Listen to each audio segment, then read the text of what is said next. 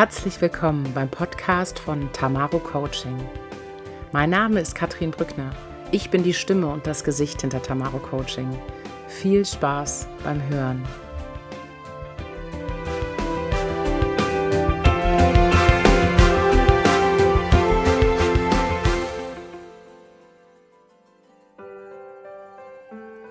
Herzlich willkommen beim Tamaro Coaching Podcast.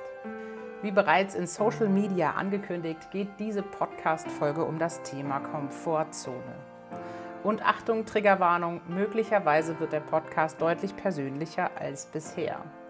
Da ich in den letzten Wochen eine eigene Erfahrung machen durfte, die mich darauf gebracht hat, dieses Thema als Podcast-Thema zu wählen. Aber bevor ich mit meinen eigenen Erfahrungen anfange, mag ich erstmal mit Ihnen gemeinsam gucken, was ist eigentlich die Komfortzone? Warum ist die Komfortzone wichtig? Wieso ist es auch wichtig, diese mal zu verlassen? Und was passiert, wenn ich diese verlasse?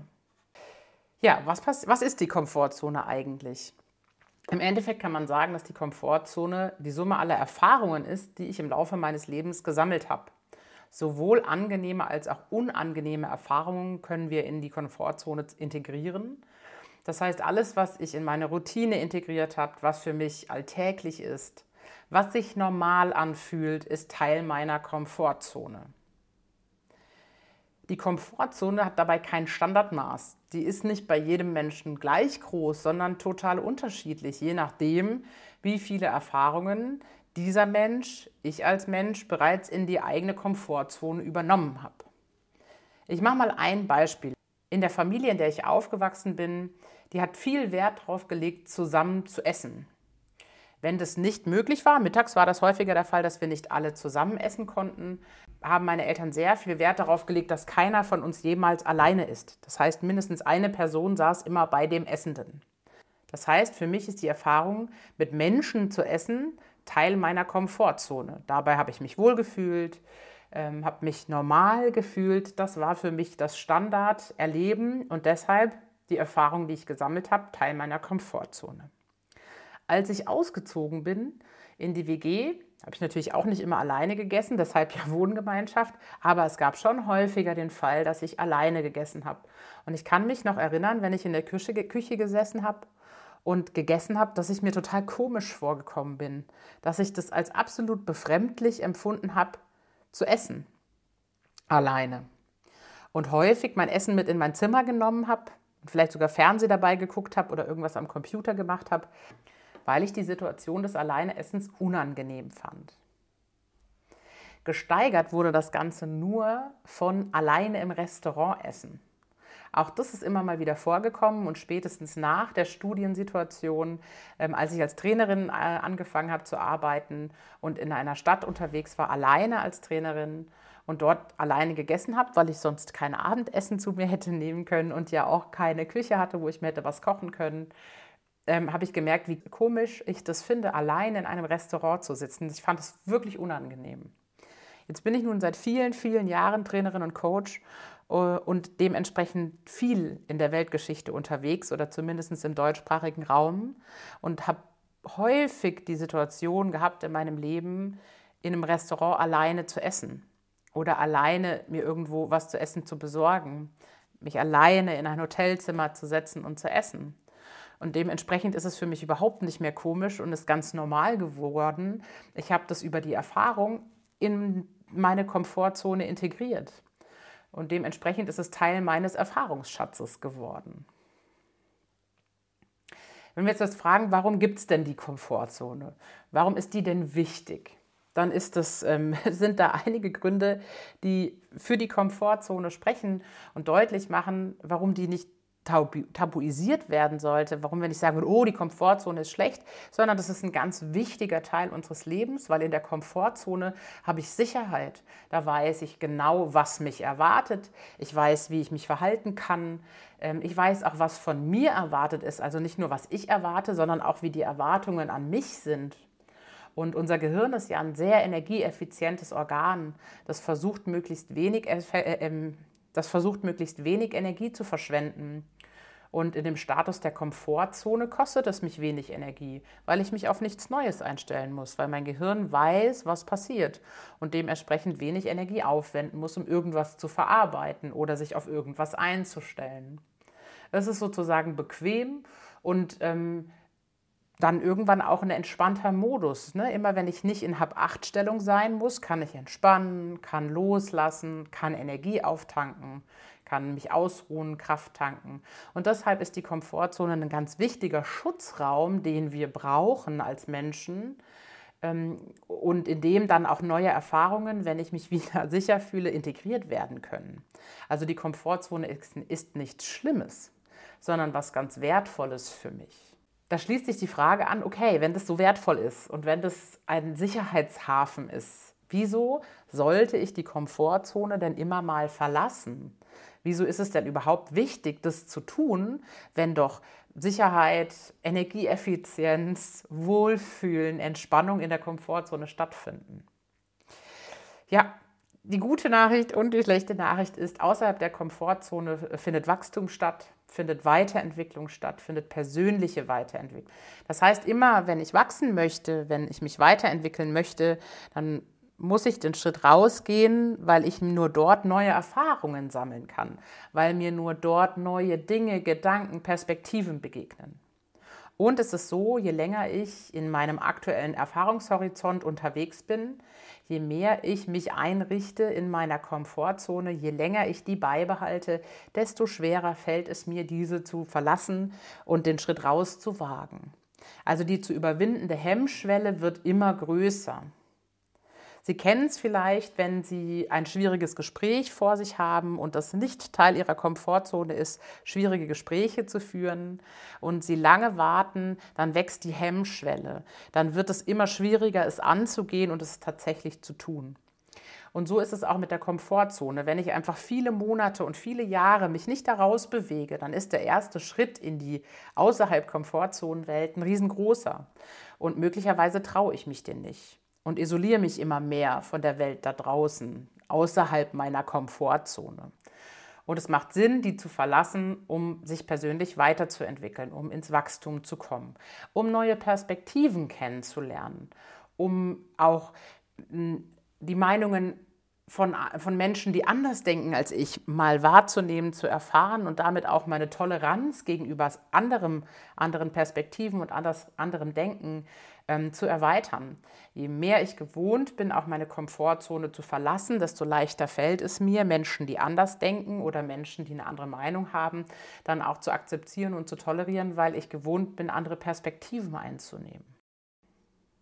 Was passiert denn, wenn ich die Komfortzone verlasse? Tja, was ist da draußen? Wenn innerhalb der Komfortzone Sicherheit ist und Routine und das, was ich schon kenne, dann ist außerhalb der ähm, Komfortzone, in der Wachstumszone, ähm, auch Risiko. Ich weiß ja nicht, was mich erwartet. Ich mache neue Erfahrungen, bei denen ich mich nicht sicher fühle und dementsprechend auch mich nicht unbedingt wohlfühle. Und gegebenenfalls muss ich auch in Kauf nehmen zu scheitern, weil ich den Ausgang von Situationen nicht vorannehmen kann.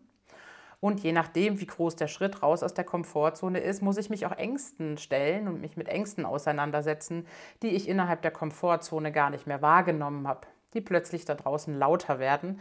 Da berichte ich gleich noch zu meinem persönlichen Beispiel, das ja schon angeteasert. Wenn ich draußen außerhalb der Komfortzone die Erfahrung mache, hey, ist doch überhaupt nicht schlimm, wie jetzt zum Beispiel beim Alleineessen, wenn ich die Erfahrung, und die habe ich ja gemacht, dass es überhaupt nicht wehtut, alleine im Restaurant zu sein, dass ich sogar viele coole Gespräche hatte mit ähm, Kellnern und Kellnerinnen, die äh, mir Fragen gestellt haben oder irgendwie einen lockeren Spruch auf den Lippen hatten, ähm, dann fühle ich mich irgendwann in dieser Situation sicher und integriere das mit Übungen und Wiederholungen in meine Komfortzone. Ich habe also meine Komfortzone erweitert, habe meinen Erfahrungsschatz erweitert und dementsprechend ist meine Komfortzone ein Stück gewachsen. Es kann auch sein, dass ich die Erfahrung mache, ich bin ein paar Mal in einem bestimmten Thema über meine Komfortzone in die Wachstumszone gegangen und stelle fest, nee, das wird auch auf Dauer nichts für mich. Das ist jetzt auch ein persönliches Beispiel ähm, und möglicherweise für den einen oder anderen auch ein banales Beispiel, macht es für mich aber deutlich Horrorfilme. Ich habe keinen äh, Vertrag mit Horrorfilmen, kann die nicht gut gucken.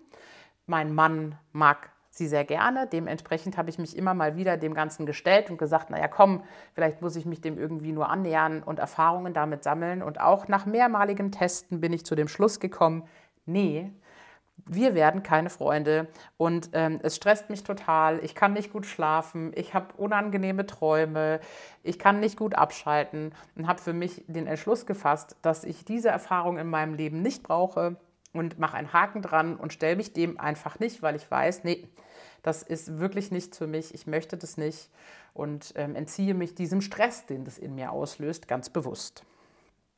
Also ich kann einmal die Erfahrung machen, hey, gar nicht schlimm, Komfortzone wird erweitert. Ich kann die Erfahrung machen, doch schlimm, ähm, das lasse ich zukünftig besser. Und dann gibt es noch so Dinge, die ich nicht ändern kann, die mich rauskatapultieren aus der Komfortzone. Komfortzonen-Crash sage ich auch ganz gerne, ähm, wo ich einen großen Schritt raus aus der Komfortzone gehen muss oder mich einigeln muss.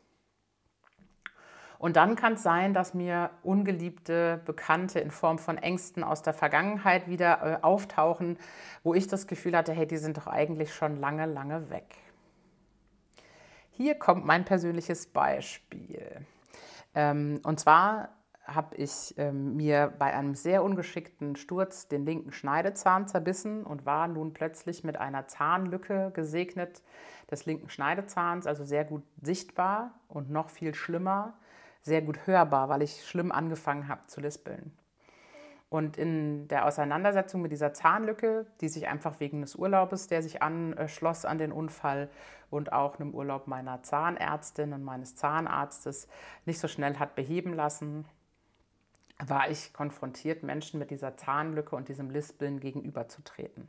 Und ähm, habe da tatsächlich feststellen dürfen, wie eine alte Angst sich wieder bemerkbar gemacht hat, nämlich die Angst vor Ablehnung, dass Menschen komisch auf mich reagieren könnten und ähm, ja, mich anstarren, vor vorgehaltener Hand sprechen.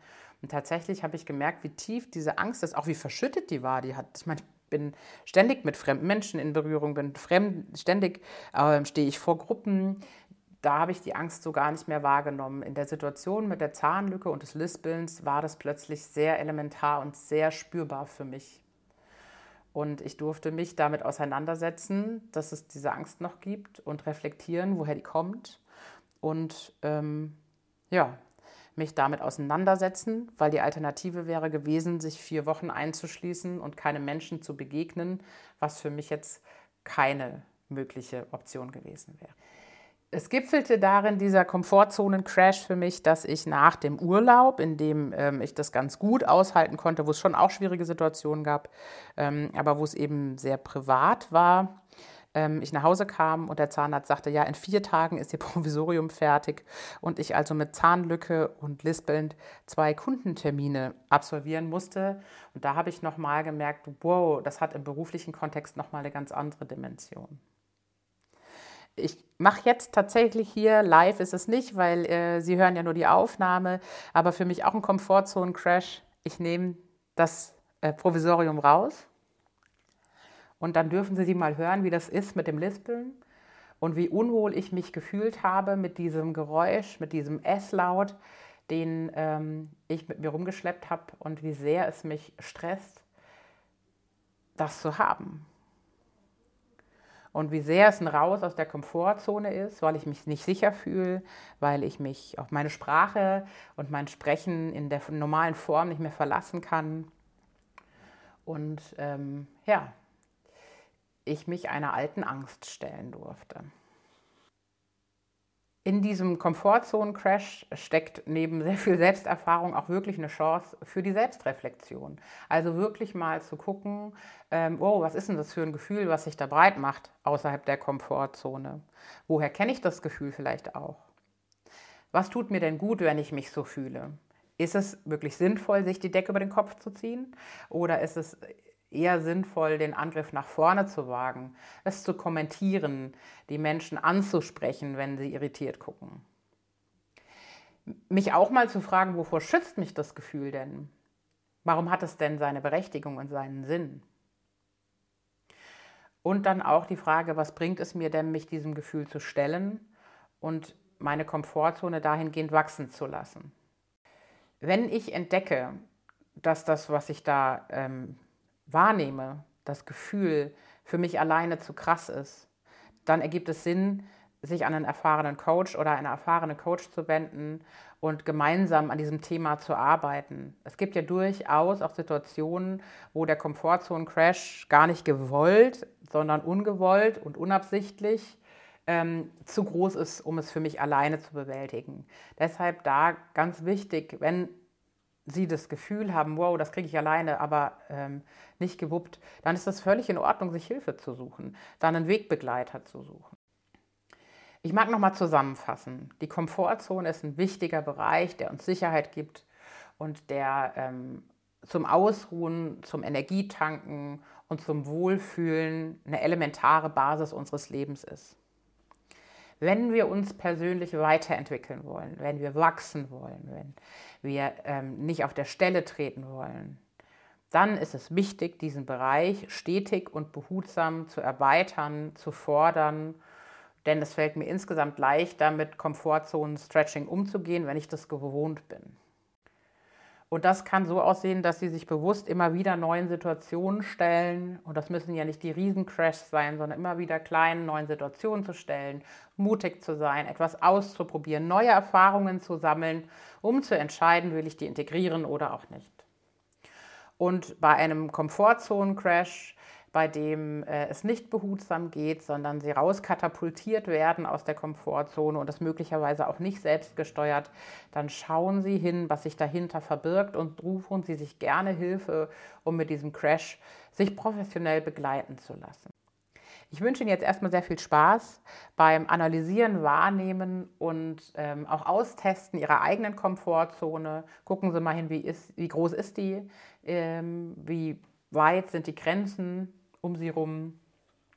Und dann auch ganz viel Spaß beim Testen. Ich drücke Ihnen die Daumen, dass es keine ungewollten Komfortzonen-Crashs gibt, sondern nur gewollte. Und äh, Sie Spaß haben beim Wahrnehmen Ihrer Komfortzone. Ich freue mich auf den nächsten Podcast, der dann hoffentlich ohne Provisorium und wieder mit richtigem Zahn ist. Schön, dass Sie dabei waren. Vielen Dank für Ihre Zeit. Sollte es Ihnen gefallen haben, freuen Sie sich jeden Monat auf eine neue Folge vom Tamaro Coaching Podcast rund ums Thema Führung, eigene Entwicklung, Thema Coaching und alles, was Sie als Führungskraft interessiert. Ich freue mich aufs nächste Mal mit Ihnen.